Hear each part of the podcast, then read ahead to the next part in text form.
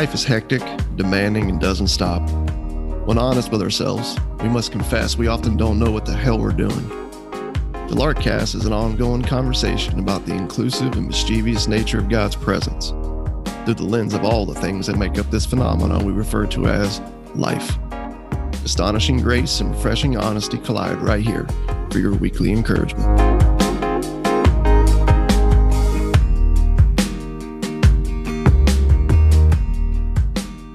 Welcome to the Larkcast. Yes, the Larkcast. Oh, yeah. Did you hear that? Those are the sounds of the old podcast from the Larkcats back in the Slowdown podcast days. Whenever somebody would say something cool and someone else would go,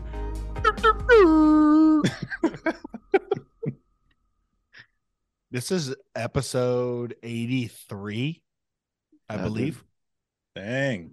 And um a lot of people don't know we we had a podcast prior to this called the Slowdown Podcast.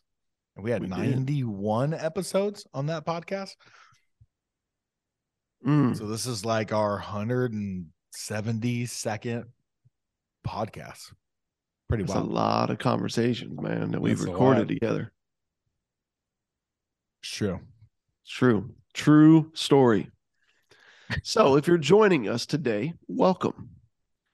And if you haven't had a chance to check out the last 82, 81, what is today? 82? Yeah, 81 episodes. Feel free to dive into that. Hopefully, you'll be encouraged by many takes on the good news of Jesus with no filter. That's just something that we're pretty passionate about. This should be a place where you encounter scandalous grace. Um, because let's just face it, if we're honest with ourselves, we're all pretty much in need of God's scandalous, reckless, unqualified, indiscriminate, inexhaustible, right? We can keep going down the list here. Grace. So cheers to that. Cheers to these episodes. Thank you so much for joining us. Today you have me, Russ, one of your hosts, Tony, who's already shared. And you probably is heard some echoes in the background from Jameson, who's also on our team and joins us from time to time in these crazy conversations that we've been having, especially in the book of John, which is where we've been journeying. And let's face it, man, this is a book that uh let's just say let's just go ahead and say this. There's a reason why in many church settings when you meet somebody who's like a new believer in Jesus, they're always pointed to go read the book of John hmm right? it's like you going back through this book, man, especially through the lens of it is finished, through the lens of what Jesus has accomplished on the cross. Dude, it's been pretty life-giving, man. To to kind of sit and see God in this light. Oh yeah. Man. Yeah, I uh, love this gospel, man. Um, I went through it with some friends a couple summers ago, and and then we started we started it in the Larkcast like the summer afterwards. So, yeah, I dig it for sure. It just never gets old, man. It never gets old. and it just always un I don't know why, but it always undoes. It feels like it undoes you as you talk about it, right? Or as you read it. I know that's not a good phrase. I wish I had a, a better one. Like it's it's kind of coming from this popular term that you hear, like, you know, in regards to something like, you know, being un, like undoing you, you know, like it, it seems to like unravel in a sense, like so much of what you've held on to. But what's weird is you you go through it, you learn it, you study it, you teach it, you kind of go through it again, you study it, you you're right, you're learning some new things, you're teaching it, and then here I feel like here I am again going through this book.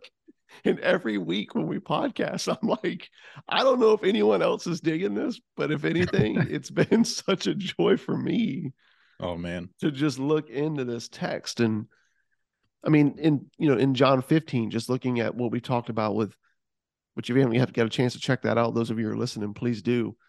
Just how jesus unpacks like it's for your joy that i'm telling you this right and then in 16 he's looking at all the disciples and he's telling them hey guys um you're all going to abandon me And so I've been telling you all these things about what I'm like and what I'm doing and where I'm going and where I'll be in the midst of your abandoning me. so that you'll have peace in the realization of what you've done wrong, but yet my love for you, and even in the midst of this. And dude, that one for me was so just kind of like a flat line, I feel like chapter in the in the book, but at the same time is like just explodes your heart, man, as you just think about those words.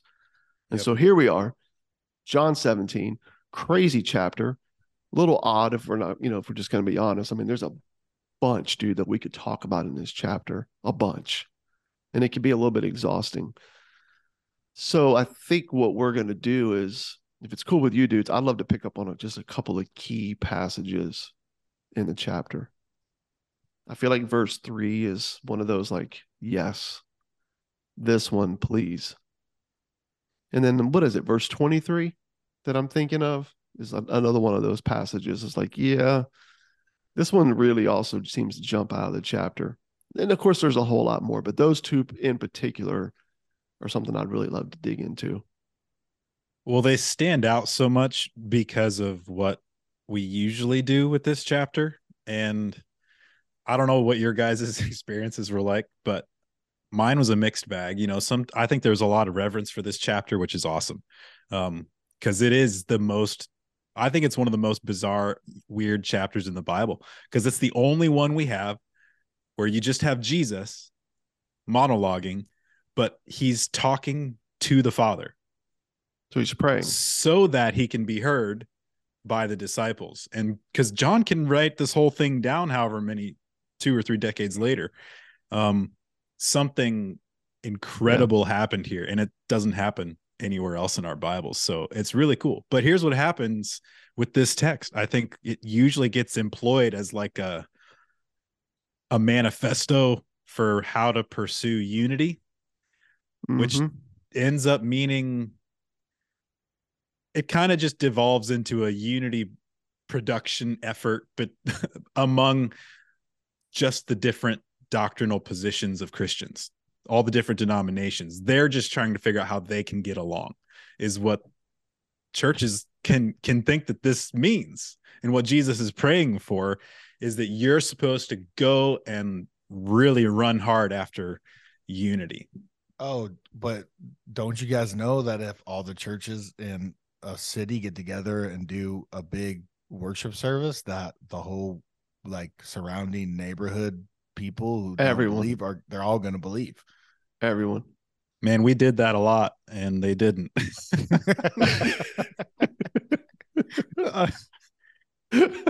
That's so self like debasing because we were, I, I was uh, just so excited about it, man. That's what We we're worked told. really hard. Man, they're gonna see. They're gonna see. We all we all get along. I worked with a group of church leaders from various cities that led to the city gatherings, Jameson, that took place in Chicago and other places. And the belief was that this would definitely happen. But I remember looking back on it and even partaking in a couple of those men that took place in like in New York City. And I'm like, there's nine million people in this city. And you put all this time and effort into this unifying gathering, worship service, and like 230 people showed up, you know, and you look at this thing and then like you watch it play out and you're like, I don't know, man. Like, I don't, I'm not dissing on the effort as much as I'm just saying maybe this, maybe there's another, maybe, maybe Jesus is saying something else here in John 17 and what we're thinking. Probably not, dude. He's probably just means we should do some joint worship services. Yeah. Sometimes, dude, I'm just gonna be honest. Sometimes I feel like I feel like there are people who don't know our personalities, okay, that are listening in. And I, I feel like there are people out there that worry about us. I feel like there's even some people I've met that are like, man, we should pray for these guys. Definitely. you definitely should. and um I, I had a recent conversation with a church leader He was like, Yeah, man, like sounds like you really went through a lot that led to all these conclusions you have. And I'm like, bro, let me just stop you right there. These conclusions I have, I had while I was leading the church and Yeah. sharing them openly. This isn't something I arrived at because I got burnt in the church world. I didn't get burnt at all. Yeah, it recently got back to it recently got back to me that and and that's a pretty easy way to just kind of um to shut someone up, you know. hmm Um yeah, oh man, he just has some church hurt.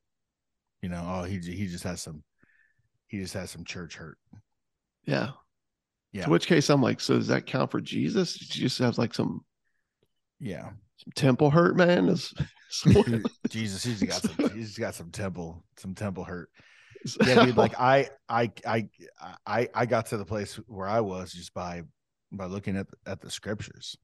yes, yes, Um, not because uh, you know, some elder didn't ask how I was doing for four months. right. Yeah, yeah. Looking at the scriptures, heart for people outside, seeing disconnects, you know, and then just watching yourself spend a lot of time and energy on ideas that you would later find yourself going, yeah, I think we arrived at these from a misunderstanding of what Jesus is actually saying. Mhm. And it led to a lot of time and effort and money spent on things that actually took me away from my neighbors. So I'd really love to just kind of get back to that. Yeah, and it's just a lot of bad news getting handed off on stages across the country.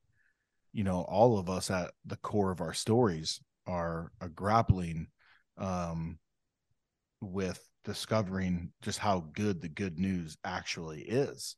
Yep. Even though we were familiar, very familiar with the term good news and probably really prided ourselves on people who were about uh, the gospel. Um, and so really discovering how good this good news is that's that's the that's the core of our our origin stories.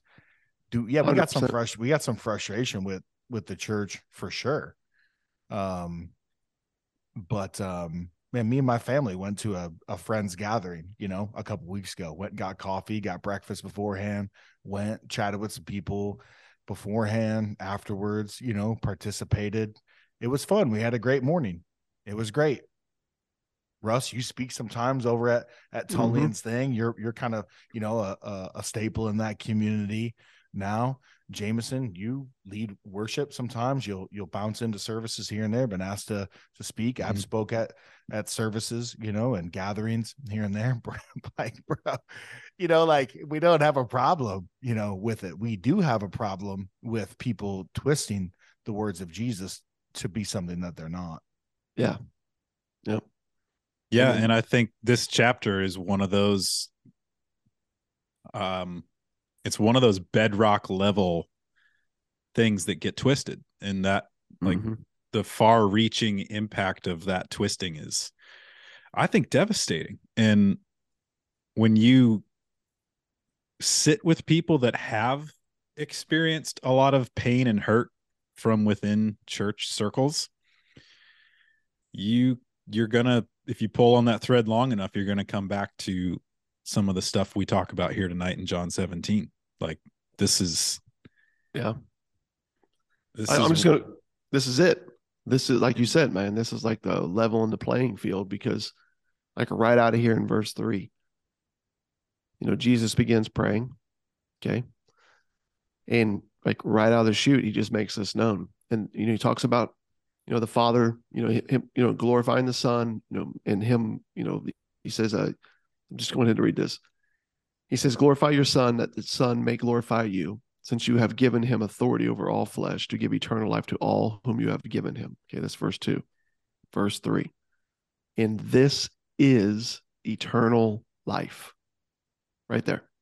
This, what I'm about to say, Jesus says, this is eternal life, which I'm just going to be honest, I didn't hear for years within church circles that they know you, the only true God, in Jesus Christ, whom you have sent. Period. Yep.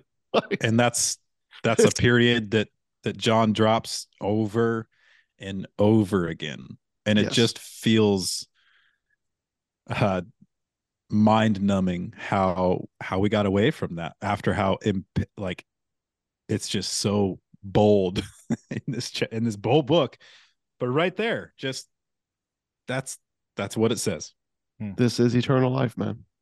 And he's been saying this right back earlier in John 6. For this is the work of God, the will of God, is that you believe in the Son and whom He sent.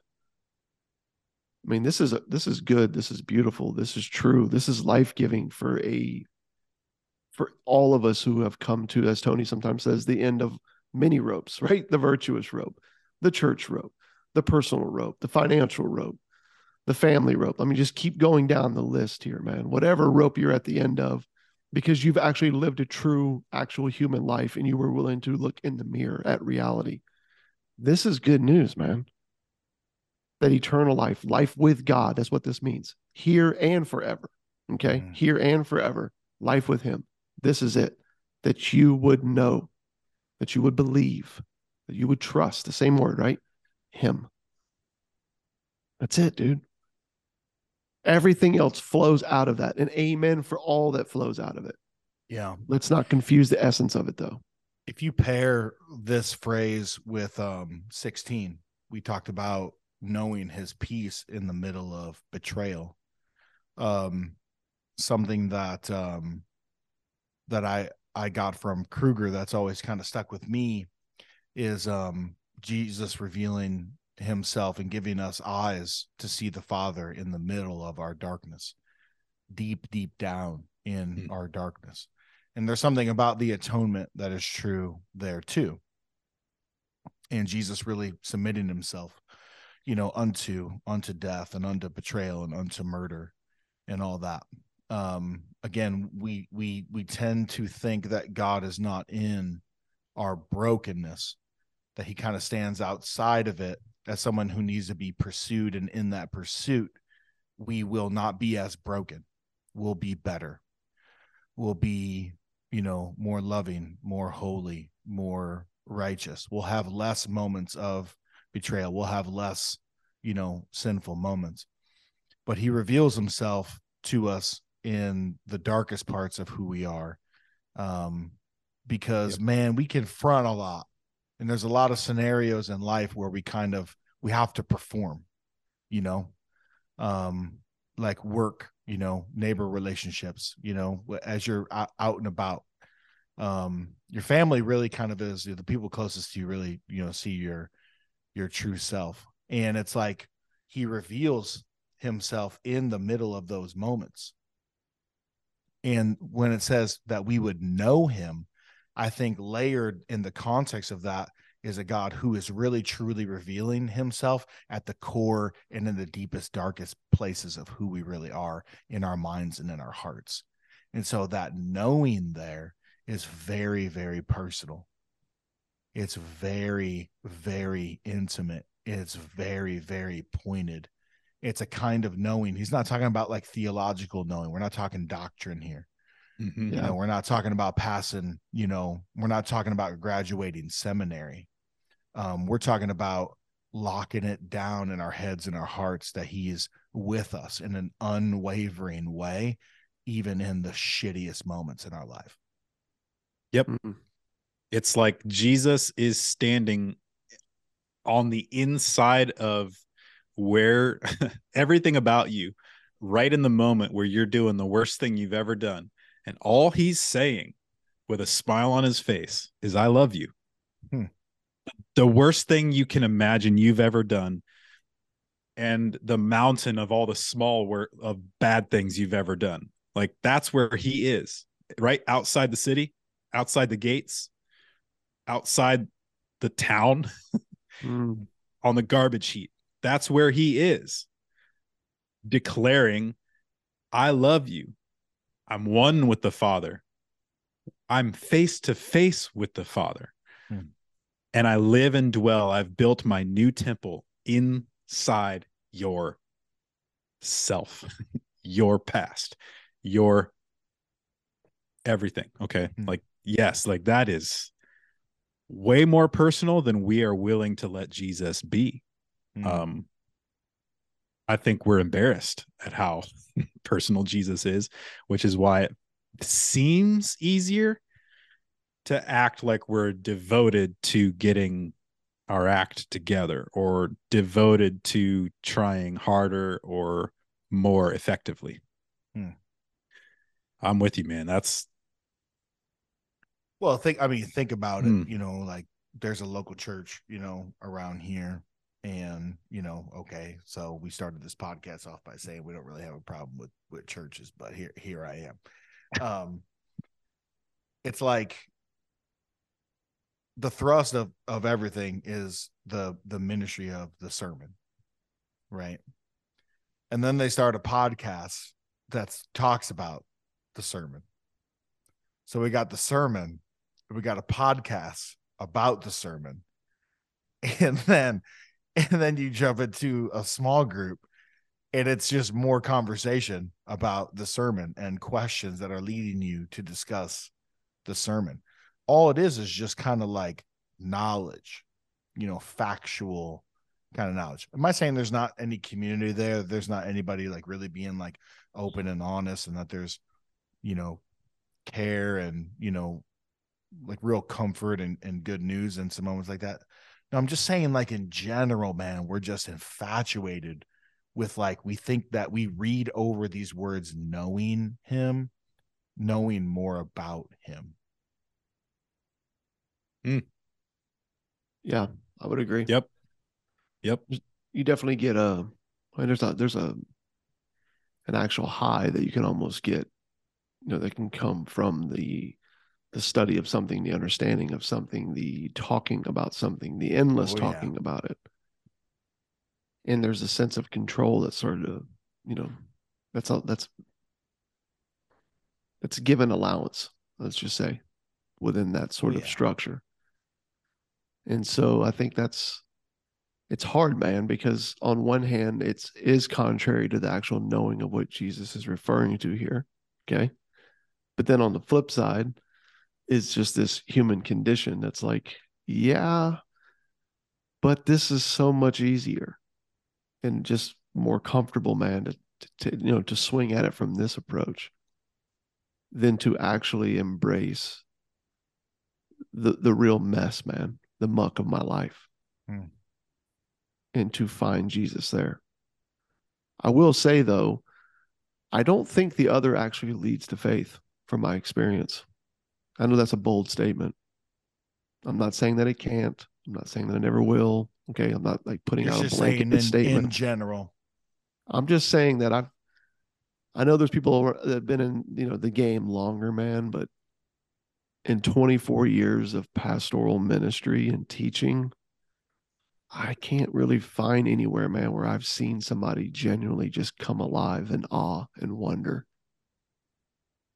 that did not embrace the muck of their life Hmm.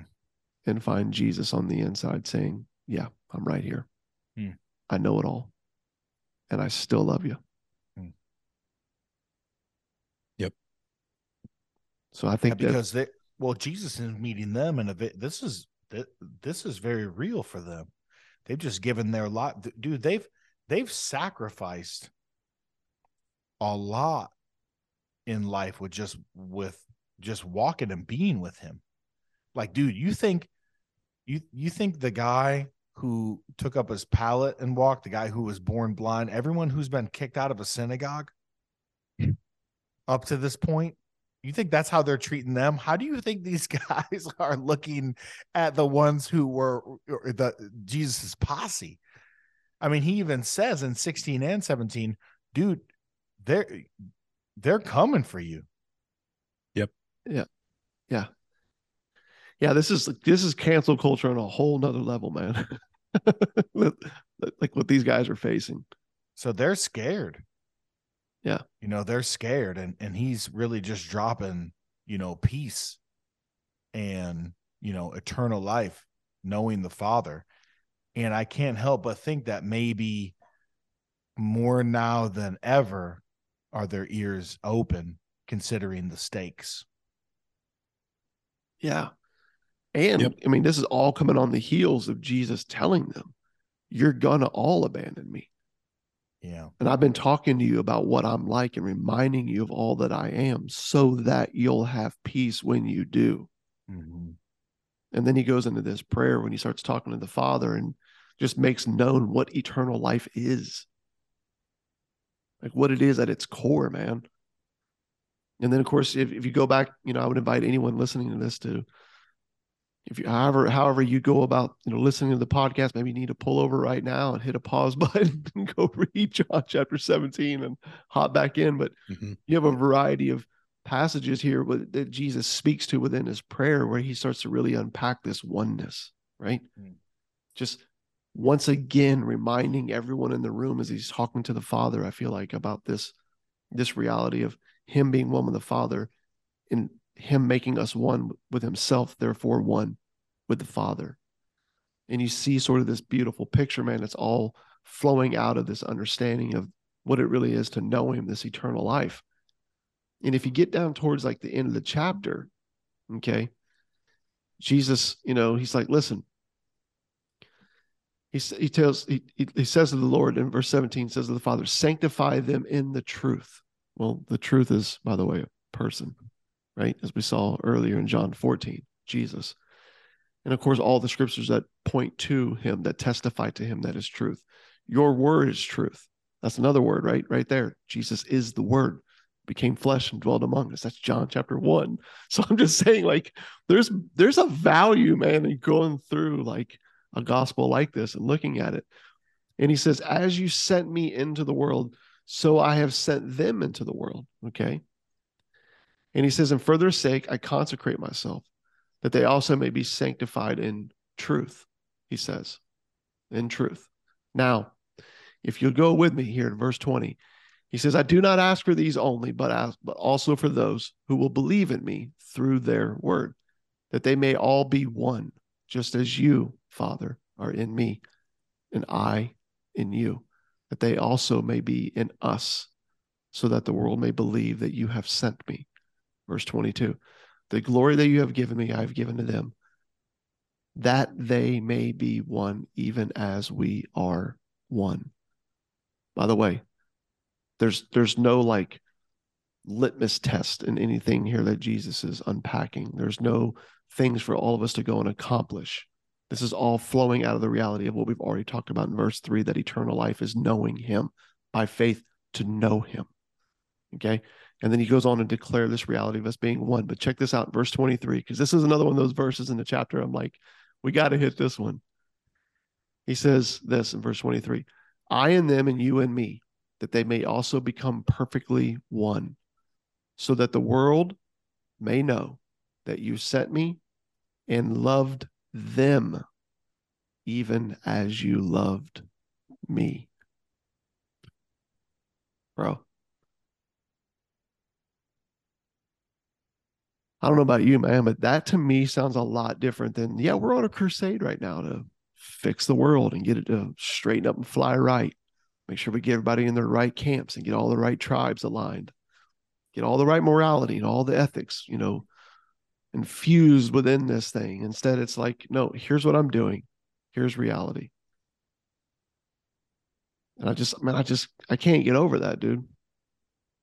I think when you like if if you pull back, he says, if you pull back and you look at like all of John 17, you zoom out a little more and you read 13 through 17 and just take it as a piece. And then someday when you've got some time on your hands, go read the Gospel of John cover to cover. Okay. You just, you've got to experience it that way. Because this was a, a written document that John expected it was handed around and he expected it just to be read aloud in all the churches, right? Yeah. That's how this book happened at the beginning. But if you're looking at John 17 in all of that context, what you're going to come away with is this idea that Jesus's determination, like the thing he's just aiming for and will not stop, is for people to see themselves the way he does. Right? Mm-hmm. He wants them to see themselves the way the Father sees them.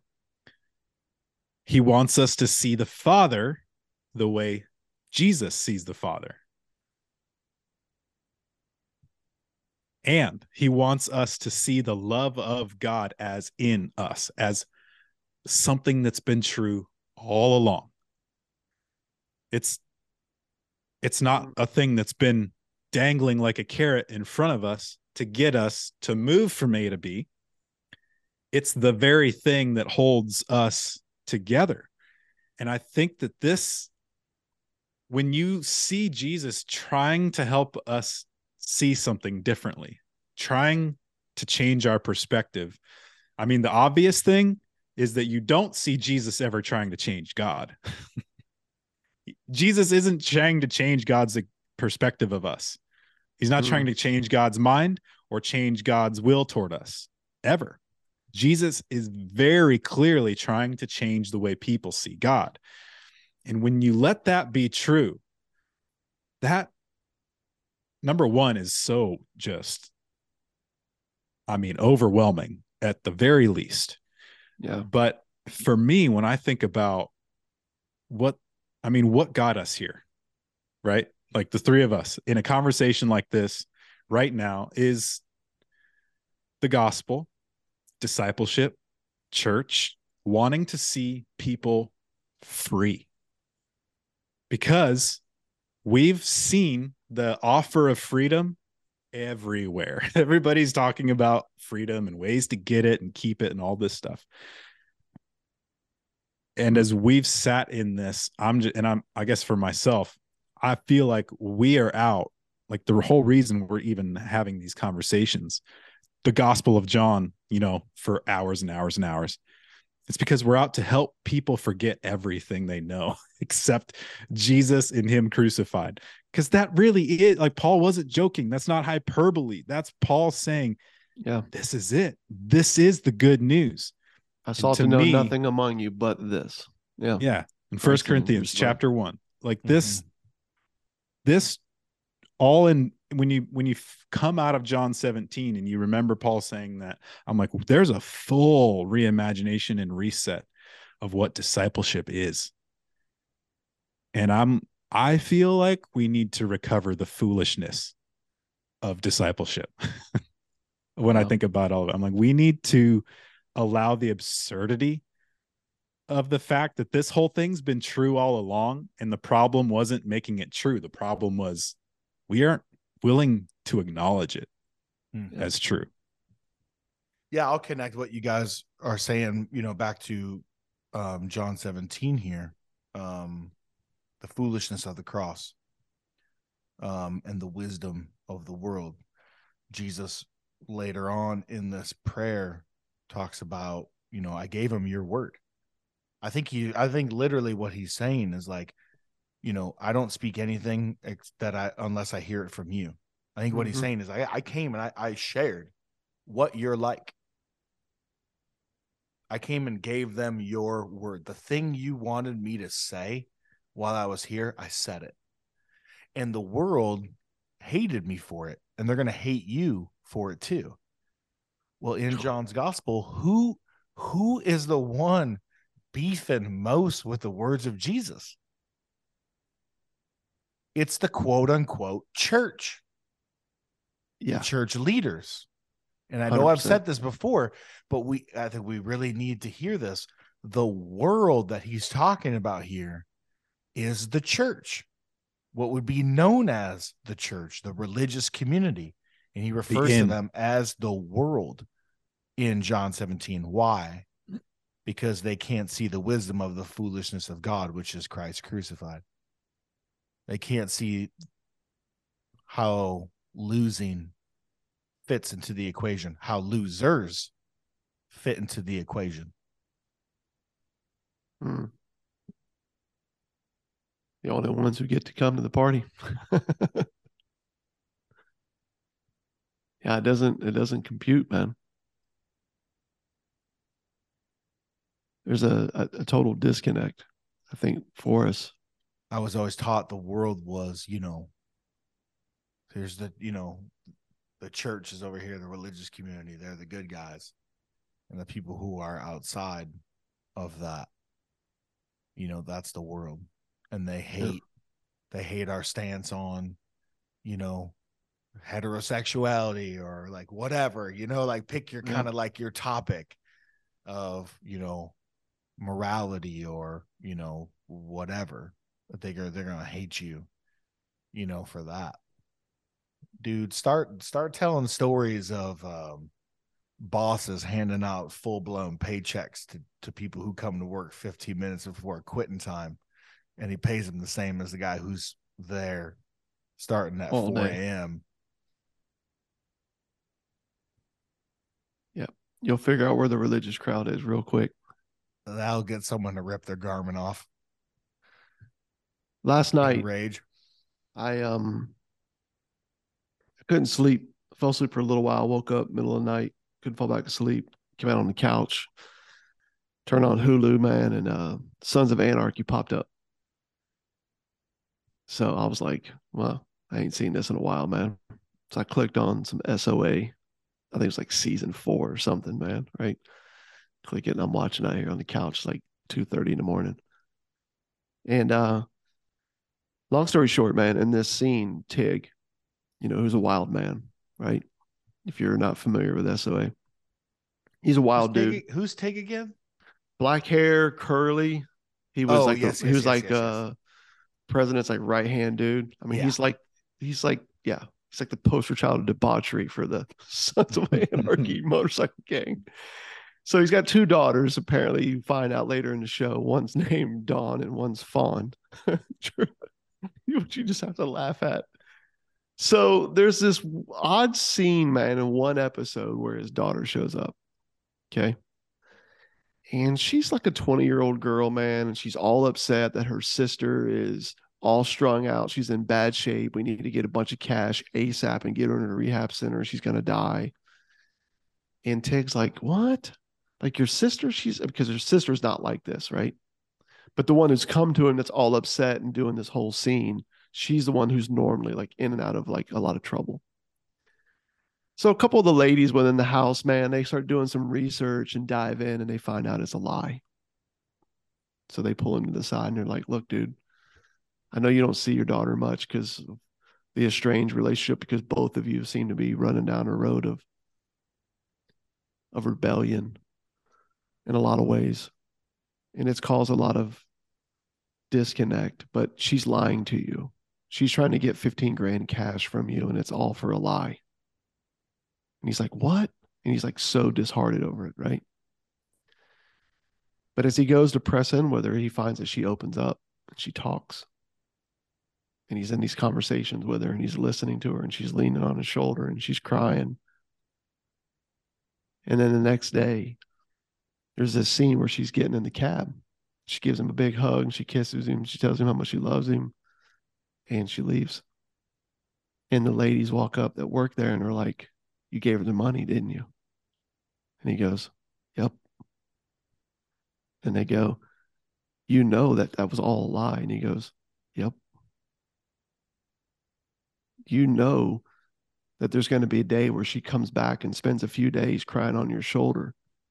And she does this again. And dude, he literally smiles. And he goes, Yeah, I know. And bro, I'm sitting there on the couch like, holy cow. Like that's that's a scene, man. From the prodigal. Mm. Yeah. And of course, you could take it in some different takes, but my point is the thing that I found in that is there was just this dad, man, who knows all about his daughter and all that she's doing that's not good. But he just wants to be with her, man. Yeah. He just wants to be with her. Yeah, I've I got another one like that that I really want to share. There I was uh I took my family and surprised the kids with a trip to the good old Great Wolf Lodge. Mm. Um they didn't know in the car where even we were headed, so they whined and complained for an hour and a half.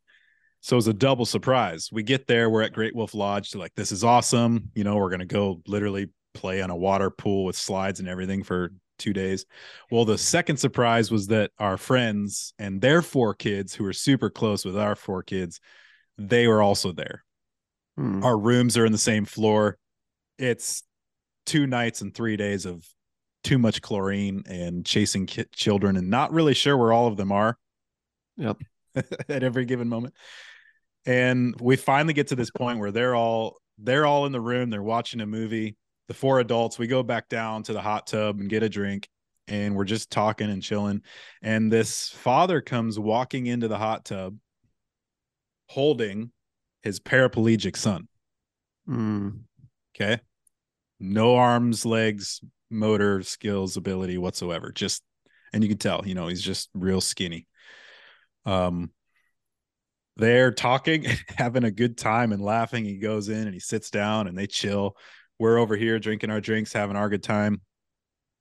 And the guy gets up after a while and he moves out. My buddy's my buddy is like beside himself. Just he's like, You look like you're having a really good time. And the dad's like, We love it. We just love it. And Pete Pete's like, Hey, uh, you think you could hold a beer in one hand while you were holding him?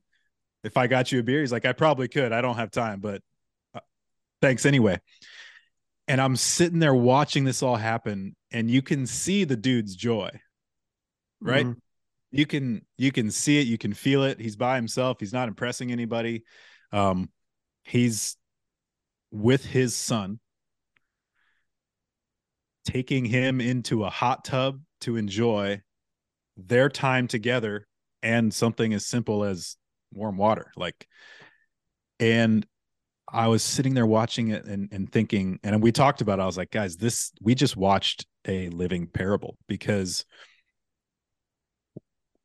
we are the quadriplegic son. We are the one who could not be in the pool and stay alive if we were not held up by our father which means we are the ones who are never expected to suddenly not be quadriplegic and be able to keep ourselves afloat Mm. or take ourselves to the pool. Like there's no anticipation or expectation for that kind of a change. The delight of the Father is the reality. The Father loving being with his Son and doing something that the Son loves. That's what the gospel is. He's there with him, carrying him into life. Can you imagine being the son and insisting that you figure out how to walk as a paraplegic? Like, can you imagine sitting there wondering or making literally making it up, making up the story that, man, my dad is only cool with me if I can really start getting this together?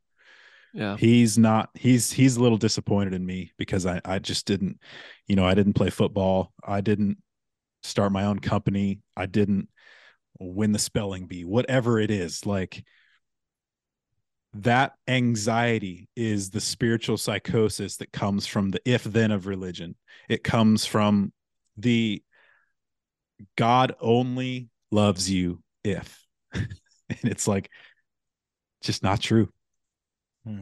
we Just we not true. are held held by a love that will never let us go it's the truest truest truth that there ever is totally ties in, man, all this. I mean, you've got Jesus telling these guys that you're all going to abandon me, but I just want you to know how I feel about you so that you'll have peace. Goes into a prayer where he makes it known that eternal life is simply knowing, right? The Father through him. To believe, to trust, to know him intimately, right? And then he just goes on and unpacks this whole oneness, man, that's taking place because of who he is and what he's about to do. And then he sort of closes out this prayer with just asking that we would that we would know God's love for us is the same as how the Father loves his Son. This is your reality. And I don't know about you guys, man, but so far this has all been 100% downhill. Something of him flowing to us. This is this is us receiving and rejoicing, man. This is reclining and reveling in what is good and beautiful. And cheers to that, man. Yeah, cheers to that. yep amen It's so good. So there it is. There's uh there's John 17, man, in a nutshell. Until next Hopefully time. you're yeah, hopefully you're as encouraged as we are, man. Till then, Here, here. cheers.